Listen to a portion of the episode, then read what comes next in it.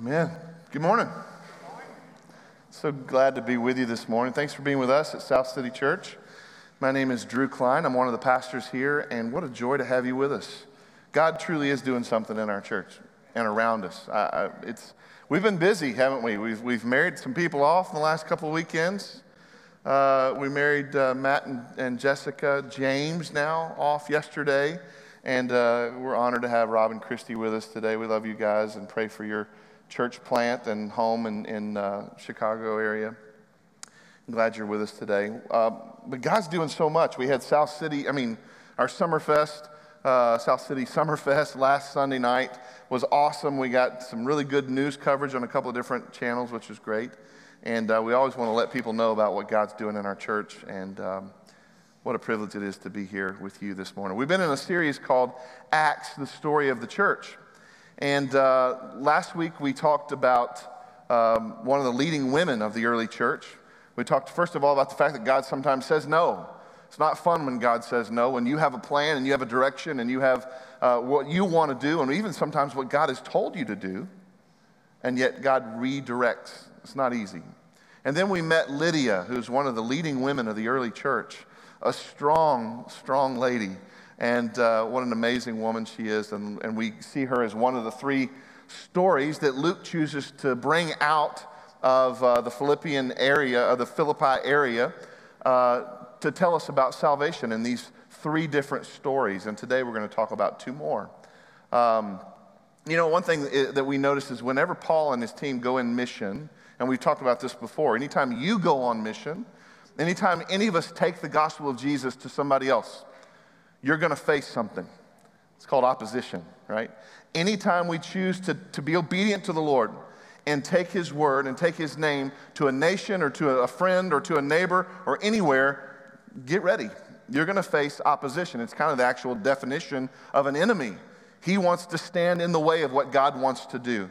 And so we're going to see that this morning in our story as uh, Paul and Silas pay a pretty um, difficult price for the gospel. Would you look with me in the Word? Acts 16, verse 16. We'll get back into our story. It says, As we were going to the place of prayer, we were met by a slave girl who had a spirit of divination and brought her owners much gain by fortune telling. She followed Paul and us, crying out, These men are servants of the Most High God, who proclaim to you the way of salvation. And this she kept doing for many days. Paul, having become greatly annoyed, turned and said to the Spirit, I command you in the name of Jesus Christ to come out of her. And it came out that very hour. And when her owners saw that their hope of gain was gone, they seized Paul and Silas and dragged them into the marketplace before the rulers. And when they had brought them to the magistrates, they said, These men are Jews, and they're disturbing our city. They advocate customs that are not lawful for us as Romans to accept or practice. The crowd joined in attacking them, and the magistrates tore the garments off of them and gave orders to beat them with rods. And when they had inflicted many blows upon them, they threw them into prison, ordering the jailer to keep them safely. Having received this order, he put them into the inner prison and fastened their feet in the stocks. We're going to look at a bigger portion of the text today, but we're going to start with this one. Would you just pray with me as we get into the word this morning? Father God, Lord, thank you for this story and thank you for what you want to teach us in it. And God, I just, I know that there's some people here today that are, they're bound up. There's some people today that are worrying about some different things. And there's some people today that, that feel like they're held captive by a thought, by a relationship, by a chemical, by whatever the case may be. And Lord, I pray that today is a day of you giving freedom to people. Lord, your word says where the Spirit of the Lord is, there is freedom. So, God, in this place, in this moment, in this hour, bring freedom. We prayed in Jesus' precious name. Amen. We talked last week about the fact that Paul and his team on the missionary journey typically would go on a Sabbath to the synagogue. This is the epicenter of Jewish culture and Jewish life. This is where they're going to start. And they're going to try and bring full circle the story of the Messiah right? The, the Jews would be reading prophecies of the Messiah. And this would be a way to go, hey, let's help you finish that circle and answer that question who is the Messiah? It's, it's Jesus. But clearly, Philippi doesn't have a synagogue. Uh, Jewish law is that there has to be 10 men to constitute a actual synagogue. So evidently there aren't even 10 men of Jewish faith in Philippi to have a synagogue. So Paul and the team go outside of the city, outside of the gate, uh, the place by the riverside. So I'm sure it's a nice, pretty place, and they call it a place of prayer. And we see there are women that are meeting there, and, and clearly they are going back. The different Sabbath days, they're going back to this place of prayer, and they're discipling people, right? Because membership, disciples not one and done. Discipleship is a process. We grow deeper in our relationship with Jesus. And that's the way Paul and the team are discipling these women. They're helping them go deeper and deeper and deeper. But this one day, they, they have a groupie, don't they? This one day, they have somebody that's kind of following them on mission down to the place of prayer, and she's not, uh, uh, it's kind of uh, distracting a little bit. She's a slave girl. The Bible says she has a spirit of divination and that she can predict the future. Now, what's, what's interesting about this, the Greek literally translates spirit of divination as spirit python. Yeah, like the snake, right? Spirit python, which is very interesting to me. And if you know Greek mythology very much, then you understand that there's a story of a man by the name of Apollo, and he has an enemy by the name of Python. Well, Python has a home called Delphi, and Apollo fights Python, kills Python, and then he makes it his home, and now it's called the Delphi Oracle. And then there's all these priestesses around the Delphi Oracle in Greek mythology, and supposedly they, they are um, inspired by the spirit of Python, and they can predict the future. This is all Greek mythology, right? And so, in this culture and in this town, they believe that this slave girl is one of those priestesses. They believe that she can predict the future, and it's because of this Greek mythological faith. Now, of course, Paul and his team know better, right? They, they see this situation for what it really is. This girl is actually possessed by a demon.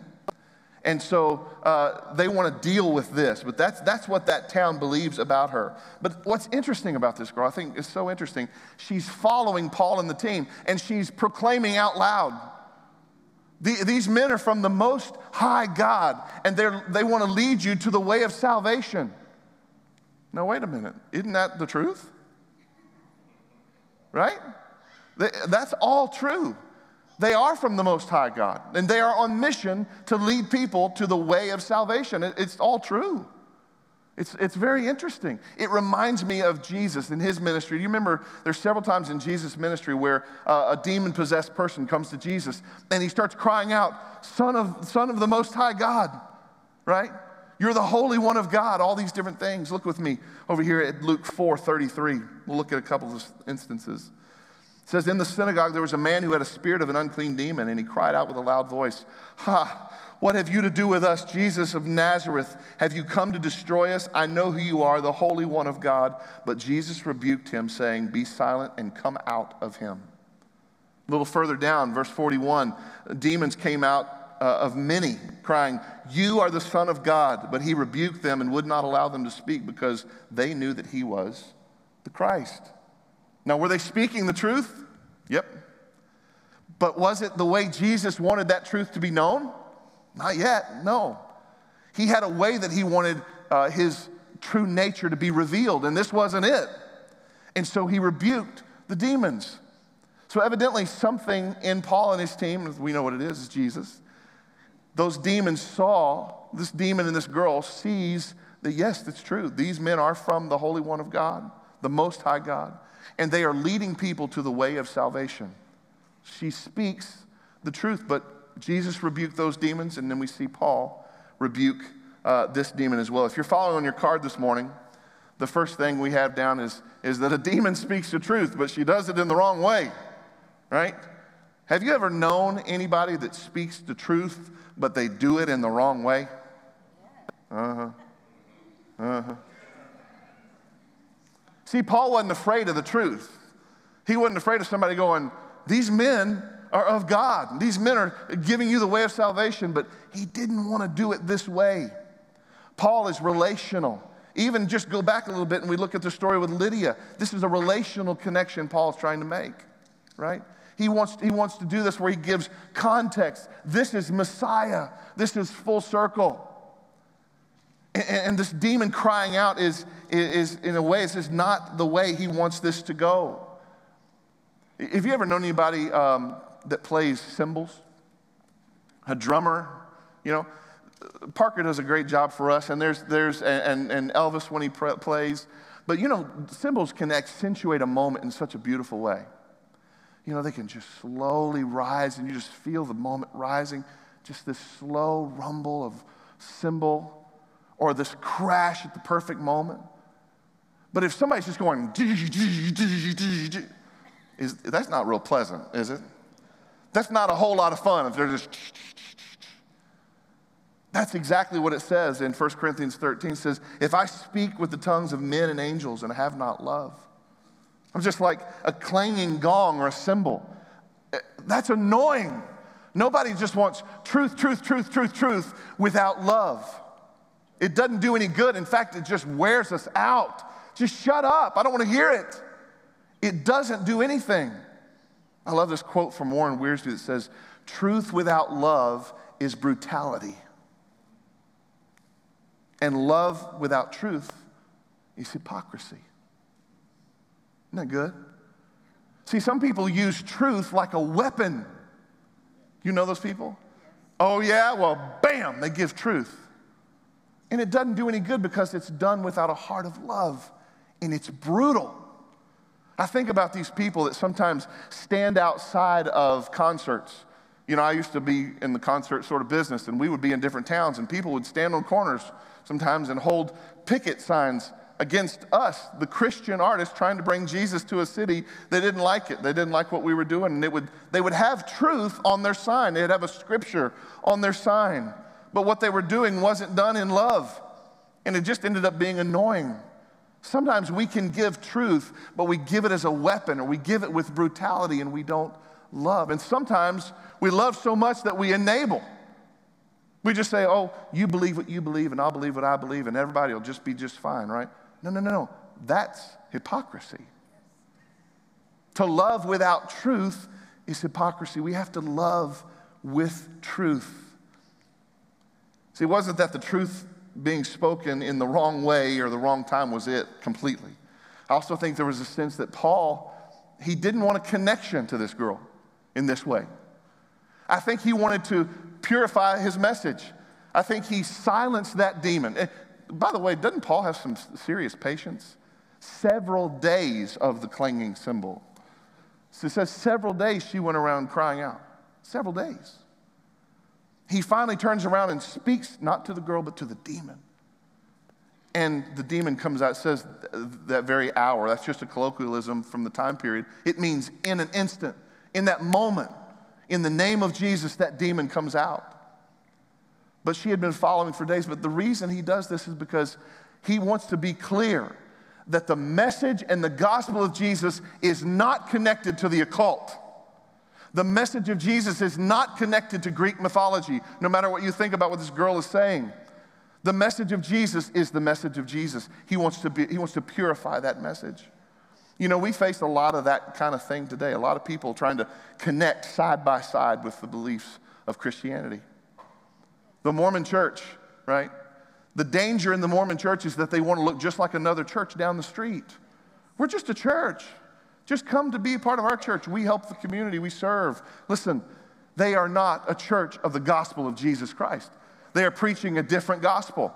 They're preaching uh, uh, something that is foreign to the truth. We need to separate ourselves, as Paul did, from this uh, occultic moment with this girl and say, no, no, no, it's a different gospel. It's a different gospel. We're not the same. We're not, we're not preaching the same thing. Jehovah's Witness is the same thing. Progressive Christianity right now is one of the greatest threats to the church. It's one of the greatest threats because they say, We're Christians, we just don't believe the Bible. What? How does that even make sense? It doesn't. But, friends, some of your children and some of your grandchildren believe it with all of their heart. Health and wellness gospel, right? Well, this is, this is what I believe. If I just do these things, then I'll, I'll have these blessings. Friends, We're going to see a little bit later in the story that's not the case. Yes. We got to be careful with what we allow to be attached to the gospel of Jesus. It's got to be pure. As a church, we got to say, we will stand and believe the word of God and nothing added, nothing else. His word alone. This is our first example of freedom this morning. We're going to have three of them. This, this young slave girl is freed by Jesus. She's freed. She's been bound as a slave. She's been bound by this demon, and now she's given new life. She's given new life, and assumedly, uh, based on other stories of demon possessed people, we believe that she probably came to know the Lord, probably following Jesus because of what he's done in her life. And this is our first example of freedom. Jesus is greater, friends, than whatever holds you captive this morning. He is. He's greater than Greek mythology. He's greater than the spirit python. You know, I think about that. Even just that word picture, python. I hate snakes. Woo! If you're an un- unfortunate snake, and you could be like the, the good kind, whatever that is, I don't. You accidentally get in my yard, you're the dead kind. You know what I'm saying? But um, I think about a python. The way they work is they, they're so, ugh, but they just they bite their prey and as soon as they bite their prey, then they wrap their body around their prey, right? And then they squeeze and choke. And many of you today may be in the middle of the grasp and of the grip of something of the enemy. And you don't know how to breathe. You don't know how to get out. You don't know how to be let go. Listen, Jesus frees us from the enemy. There's nothing that can't be freed by Jesus. Here's the next thing her exorcism leads to the uproar in the city. It's a big deal. Paul and, Paul and uh, Silas and his team, Timothy and Luke, all four of these guys, they've been kind of laying low, right? Down by the place of prayer. It's real nice down there. But now they've messed with somebody's way of life. Now they've messed with somebody's uh, sinful and demonic practice and taken away their income source. And they're in trouble. And so they're dragged into the marketplace area. And when they get there, what's interesting is the girl's slave owners want to bring a complaint against Paul and Silas. Now, doesn't it make sense that their complaint would be, hey, this girl was doing work for us, and then they did something, and now she's not doing the work for us, and we don't make money, right? Because that's what happened. That's why they're mad. Yet it's not what they say. Do you notice that? This is the truth down here. And they go, well, look what this, this is what they did, but this is the truth. Look, look here in verse 20. When they had brought them to the magistrates, they said, These men are Jews, and they are disturbing our city. They advocate customs that are not lawful for us as Romans to accept or practice. Do you see what they're doing? Do you see that the first piece of persecution for Paul and Silas isn't about the fact that they're even taking Jesus to the world. It's not even about the fact that they're in Philippi preaching Jesus as Christians. No, these guys are racist. This is a racial moment. This is a profiling moment. And they're persecuted not for Jesus, but because they're Jews. And see, what they're doing is they're pressing into this anti Semitic nerve uh, of these Roman people and it stirs up the Roman national pride and prejudice. Oh, yeah, the Jews, they're changing us. They're doing things they shouldn't be doing. They're disturbing our city. And so the magistrates sit up and they go, Well, we can't have that. Disturbing the city, we can't do that. And they're changing our customs as Romans. Well, we can't have that. The truth is, they weren't doing either one of those things. Yeah, they're Jews, but they weren't doing either one of those things. I couldn't, friends, I couldn't help but just stop in that passage and go, this is unbelievably uncanny to what our world is walking through right now. What our culture is facing. This is what I mean. How much of the rhetoric, the racial rhetoric, how much, and, and I'm not saying it doesn't exist, it does. It's awful and it's sinful. But how much of the racial rhetoric, how much of the, the disturbance in, in politics, how much of the junk that's going on in our culture really is about some sort of demonic greed, and we just don't see that. There's people stirring up other areas, and we don't see the truth of what's really going on. Isn't that interesting? These men didn't say, yes, they changed our income. No, it wasn't about that. They tried to say it was about something else when really they were hiding the sinful practice of slavery and divination. I was praying this morning. I was mad at these guys. I was praying this morning and I realized I'm those guys. How often do I do the dog and pony show over here so that you don't see the truth of my life over here? If I can just get your attention over here, maybe you won't see the sinfulness here. Mm. May we just be honest about who we are and allow Jesus to change us. Nothing was spoken about their loss of money. Nothing. You know, Paul and Silas had done exactly what that girl needed. They gave her freedom, they gave her life. And, friends, that's exactly what our world needs, exactly what our country needs. It needs freedom. It needs to be uh, freed from sin and bondage, but the only way we can give that to this world is in the name of Jesus. In the same way that she was freed, our country, our friends, our family need to be freed. And so then we see Paul and Silas are beaten and imprisoned.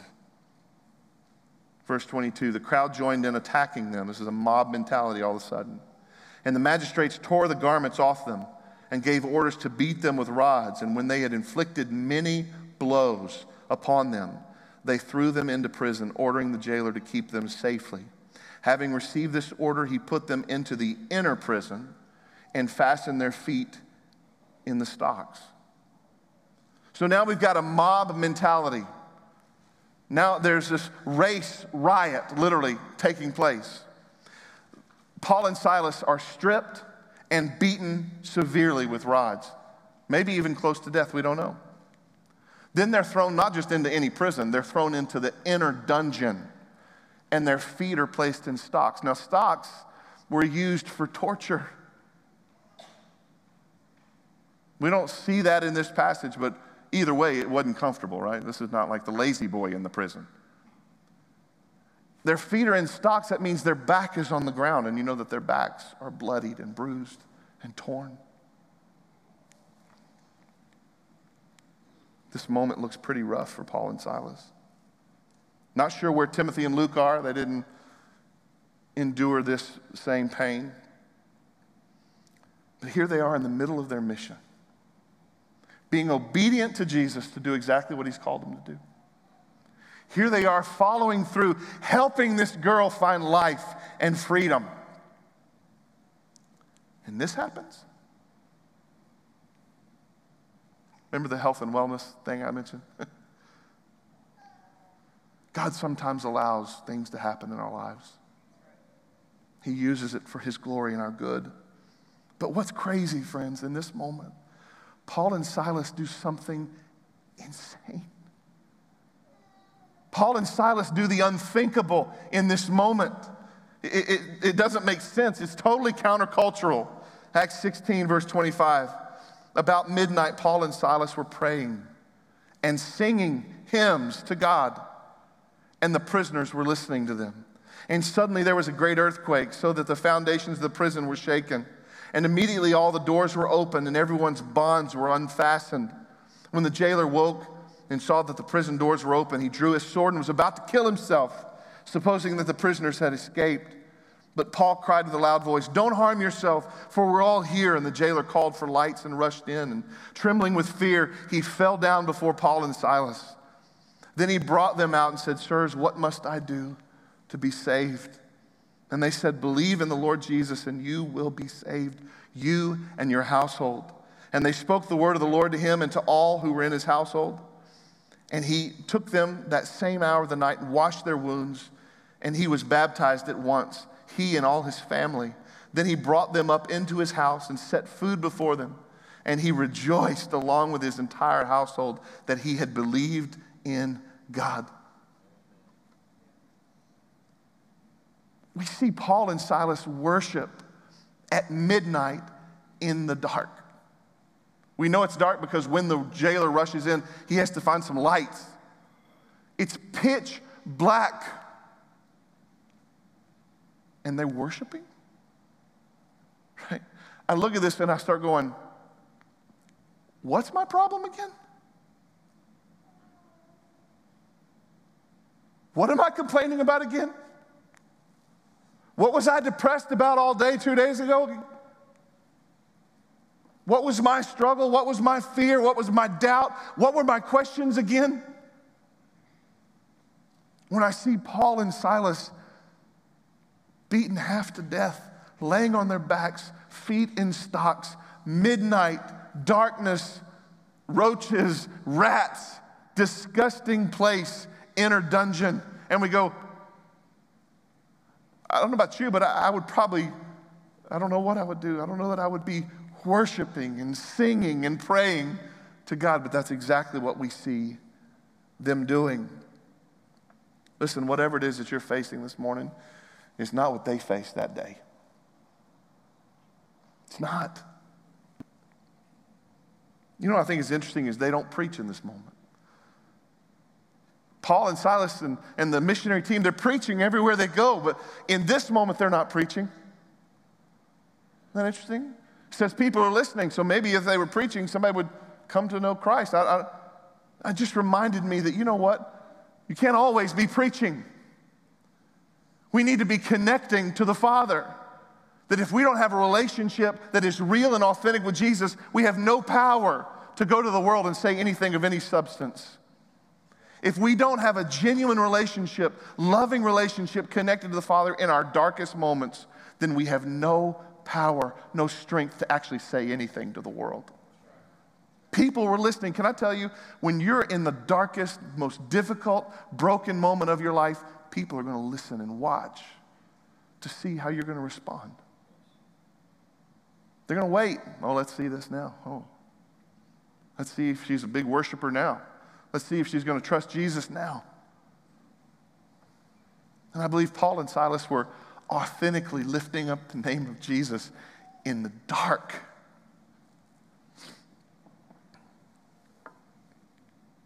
Take it to Jesus.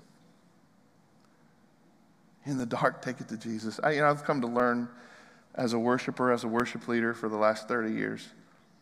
Authentic worship gets God's attention. Authentic worship gets God's attention. Now, we can worship and just say some words. We can just read the words on the thing and we can just sit there and they can go in one ear and out the other and not mean a thing to us, and we've just wasted some time. But authentic worship, worship from a broken life, from a season of devastation, is the sweetest worship you can bring. I mean, when you are going through it, when you're in a season of devastation and heartache and trouble and brokenness, and out of that you say, Oh God, I worship you. In that moment when your faith is so small, but you say, I choose to worship, I choose to believe. I don't feel like going to church, but I'm going to church. I don't feel like going to small group, but I'm going to small group. I, am sick. I don't, my head's hurt. I, you know, I've always told worship leaders and worship band members for 30 years leading worship teams play wounded. Be willing to play wounded. Come, bring your gift and your wound to the Lord. Because when you worship in a broken moment, it's the sweetest worship you can bring. Jesus in the Garden of Gethsemane, we talked about it last week, he began to, to sweat drops of blood. This was the most difficult moment in Jesus' life to that point. And he says, Lord, if this cup can pass from me, let it pass, but not my will, your will. That is the sweetest moment of worship modeled by Jesus himself. We too should be in that place. Lord, not my will. So I would tell my, my, my, band members I know there's moments that you can't make it, but sometimes you can play through the wound.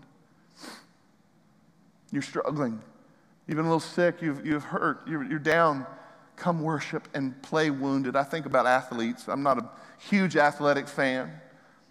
But don't we just respect athletes that are willing to play wounded? Does anybody remember uh, Jordan, Game 5, 1997?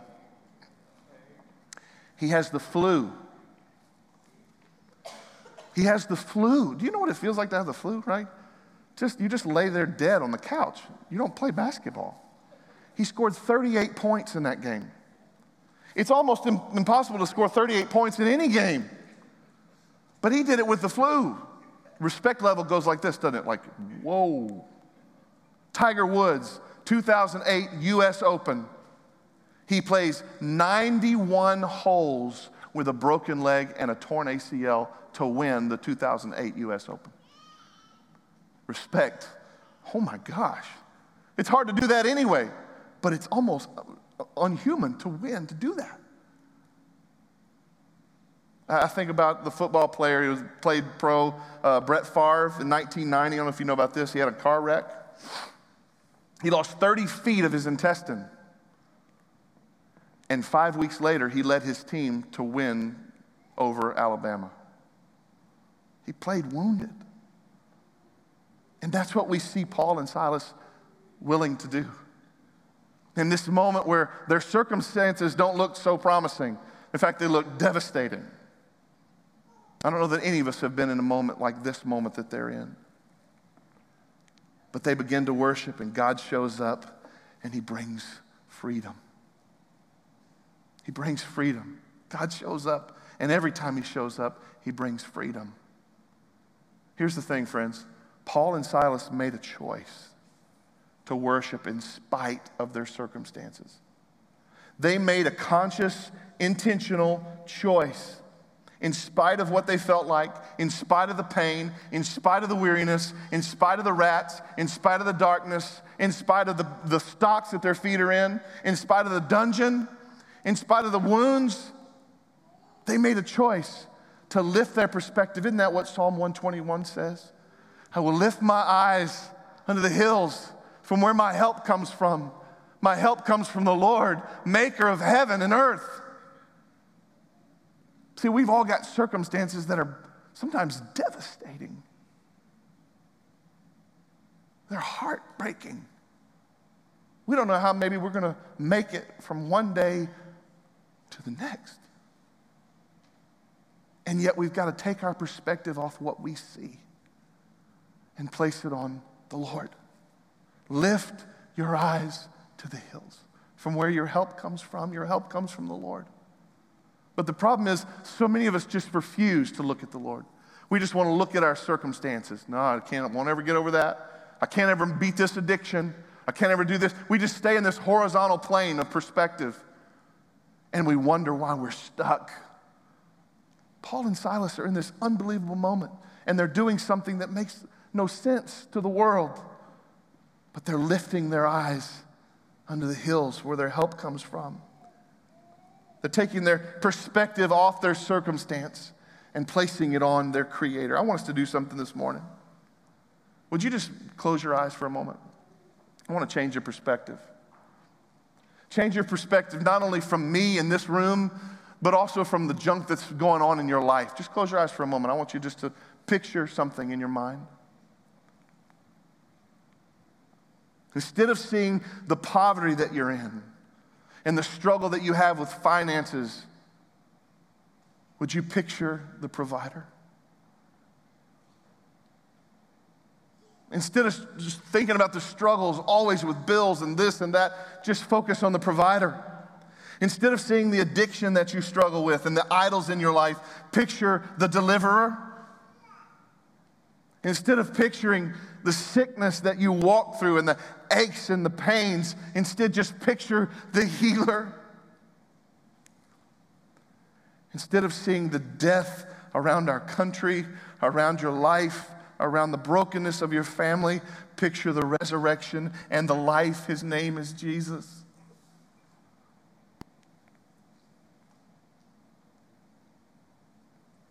You can look at me.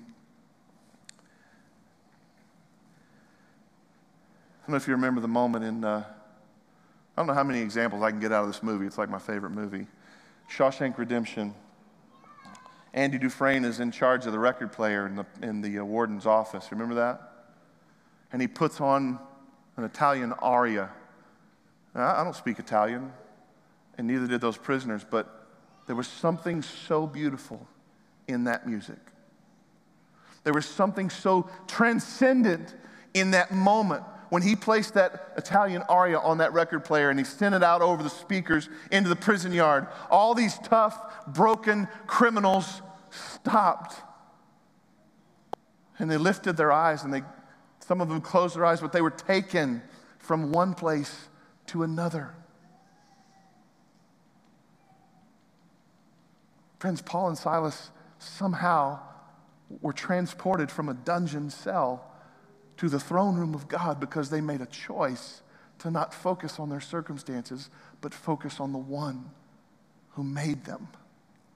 They didn't focus on the chains that had them bound. Instead, they focused on the chain breaker. And that's what we have to do if we want change to happen in our lives. This is our second example of freedom this morning. An earthquake comes, and Paul and Silas are freed from their bonds. They're freed. So after the earthquake happens, the jailer looks up. He's thinking everybody's gone. The, the doors are open, chains laying there free. No prisoners does he see. And he grabs his sword and he's ready to kill himself. Now, when we read this, because we've all read this story many times, we sometimes forget how serious this moment is. This is a life and death suicidal moment for this jailer. He's ready to take his life. And Paul goes, Whoa, whoa, whoa, whoa, whoa. We're all here. We haven't gone anywhere. This beautiful moment of a rescue of this man's life. You see, it's Jewish custom that, that if, uh, as a jailer, as a Roman custom, as a jailer, if, if a prisoner escapes, that jailer has to pay the penalty of that escapee. So he must have known maybe that in his jail he had men that were waiting execution. So if they're gone, then I might as well, have, I might as well kill myself because they're going to kill me. And Paul says, No, no, no, wait. He calls for lights. He runs in. He falls down. The text says he's trembling in fear. And he brings Paul and Silas out and he says, What must I do to be saved? I just keep thinking, what, what led up to this moment for this jailer? Did he hear the slave girl saying, These men are from the Most High God. And they bring you the way of salvation. Did he hear that? Did he hear the, the worship from the inner dungeon just before an earthquake? He couldn't deny the power and the presence of God. And then, the, interestingly enough, the bonds break, and all the prisoners could be free, but they're not. And now he's ready to take his life, but he doesn't all these things lead up to this realization that he has been in the presence of a holy God, and conviction leads him to Paul and Silas. And he says, What do I got to do to know this God that does this thing? Help me. What must I do to be saved? And Paul and Silas give him the elevator pitch of evangelism, right? Sometimes we make such a big deal out of witnessing to people, don't we? Oh, it'll take six months, it'll take two years. It didn't take them that long. Paul said, believe in, the, in, in Jesus, believe in the Lord Jesus, and you'll be saved and your whole family.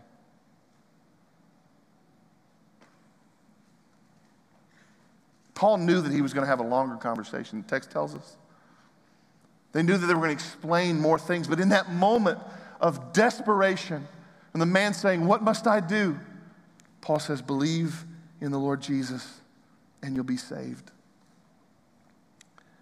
Last week we talked about the fact that Lydia came to know the Lord and she was baptized and her whole family. And this week we're talking about the fact that the jailer comes to know the Lord and then he's baptized and his whole family. But make no mistake, God has no grandchildren, okay? Make no mistake that just because you're a father and you know the Lord, that all of a sudden your whole family is going to come to Jesus. Every one of us has to make a choice to follow Jesus. Every one of us has to make that choice. You can't say, well, my family's been a Christian family my whole life and I'm good. No, you're not. You will die and go to hell without acknowledging who Jesus is and asking Him to save your life, repenting, believing in Him yourself. And so we know that the, the Lydia's family, the jailer's family, all trust Jesus, and they're all baptized and come to know Him. Real freedom, my friends, is in knowing Jesus. It's the third example of our day about freedom. Real freedom is in knowing Christ. I, I love this story of the jailer because it's such a beautiful example of a right response to the gospel. Before and after. Before the man is trembling in fear. And can I just tell you, this morning, in this moment, if you don't know Jesus as your Savior, you might as well be trembling as well. That's a scary place to be. I don't envy you if you don't know Jesus. But he comes before Paul and Silas trembling, wanting to know Jesus. That's a right response to the gospel, knowing that God is holy and we are not. And if he chooses to take our lives, he will judge us. We will go to hell if we don't know him. It's tremble worthy. But he comes to know Christ and his family, and he's baptized. And his family's baptized. And then look what happens. Once he's saved, he doesn't see these men as prisoners anymore. He sees them as brothers in Christ. He takes them to his home. He, he serves them. He mends and cleans their wounds. He feeds them at his own table. He cares for their needs. He's also just so grateful for his own salvation. Look what the text says. And he rejoiced along with his entire household that he had believed in God. He rejoiced. How often do you come in here? How often do you wake up in the morning and just go, God, thank you for saving my soul? Thank you for saving my children. Because I don't understand people who can just worship like this uh, if they're worshiping. Like it means nothing. I, I don't understand it. I can't do it. Because, like that jailer, he has saved my life and my eternity. And I'm grateful for salvation. I think it was Spurgeon that said, if your faith means nothing to you, it probably means nothing to God. If your faith means nothing to you, if it doesn't move you, it probably means nothing to God. You probably don't have a relationship with Jesus. And today, repent and know Jesus.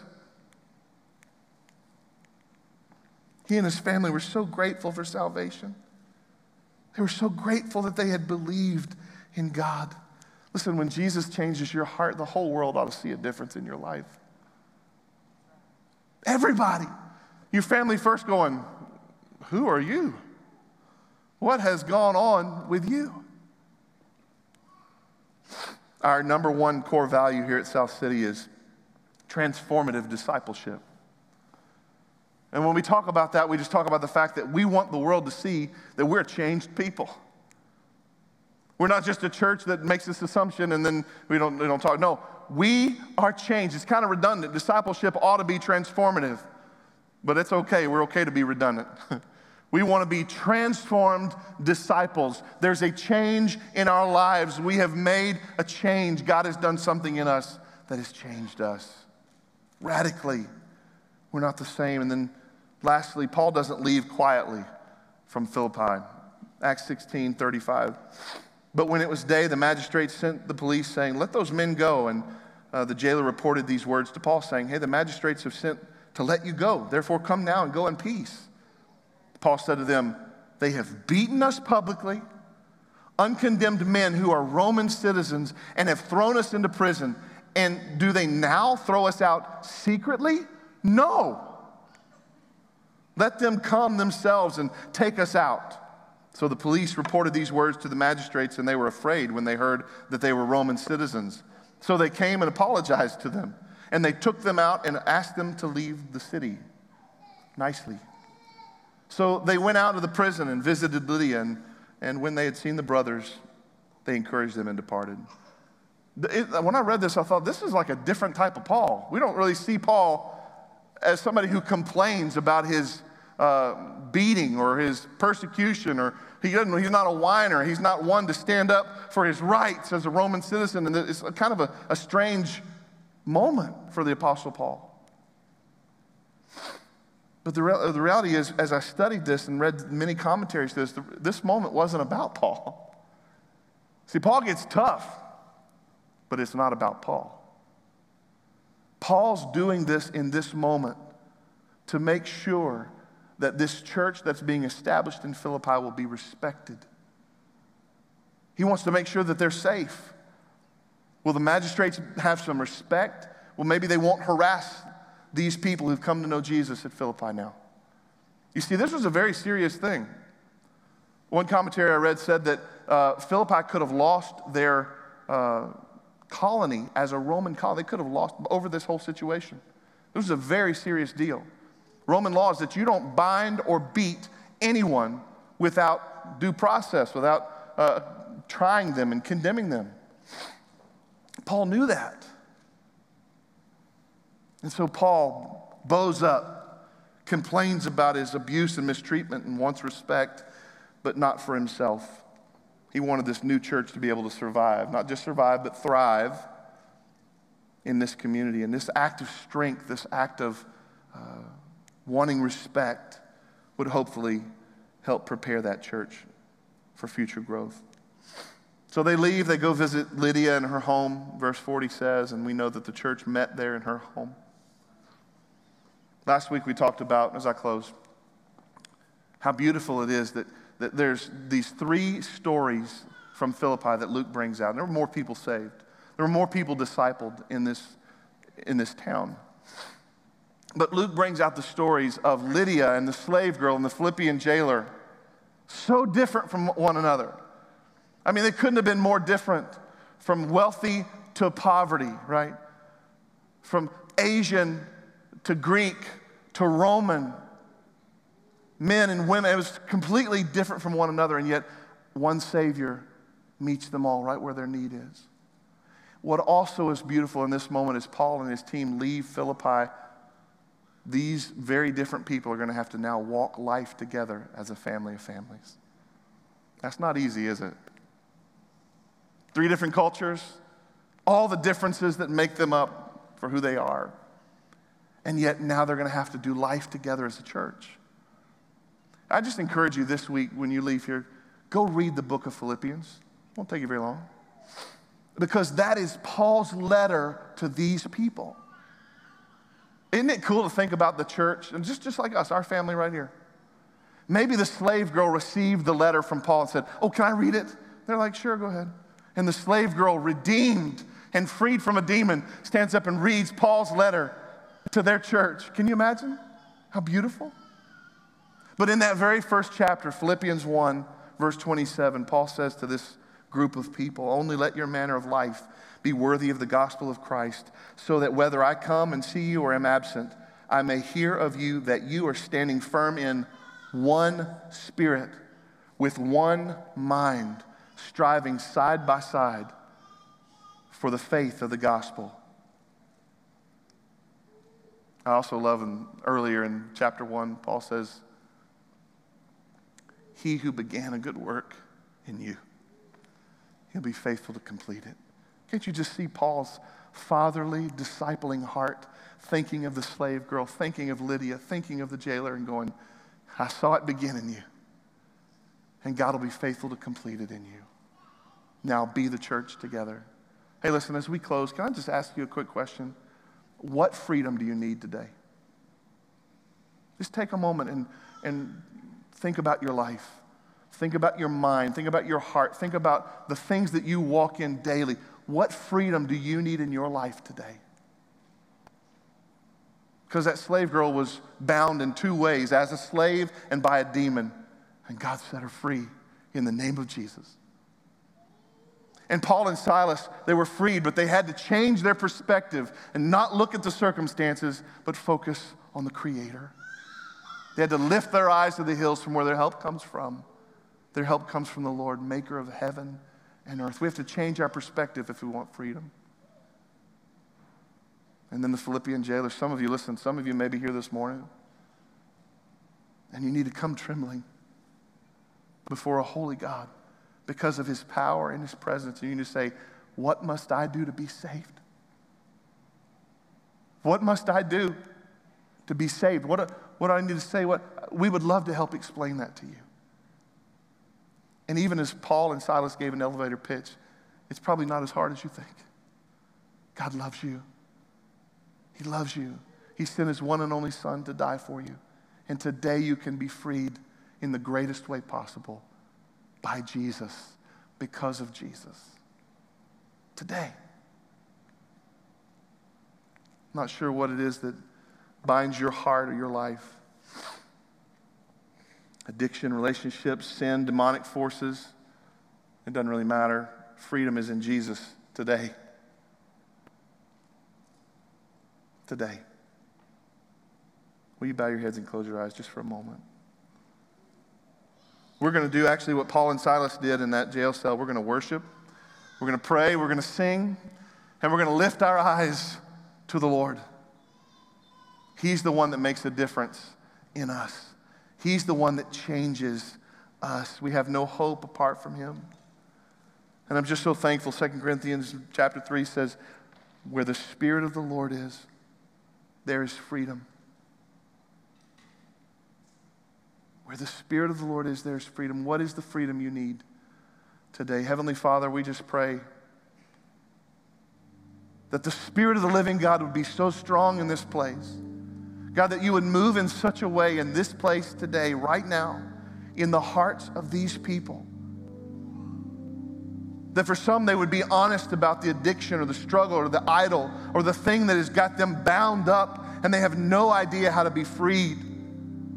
Or maybe it's the Christian that just keeps looking horizontally at all the junk in their life and forgets to look to you. And maybe there's somebody here today, Lord, that needs to come trembling before you and say, What must I do to be saved? I need the greatest freedom that can be offered a person freedom in Jesus. God, it's our heart's desire that they not worry about anyone listening I think about Paul and Silas. They didn't worry about anyone listening, they just worshiped. God, as we go into this time of worship, may we not worry about anyone listening. May we just lift up the name of Jesus, get our eyes off our circumstances and on our Creator, and allow you, Lord, to save us and change us and make us who you want us to be. God, may we be bold enough to acknowledge your power and your presence bow before you and say, Lord, take my life. Change my life for your glory. In Jesus' precious name, amen.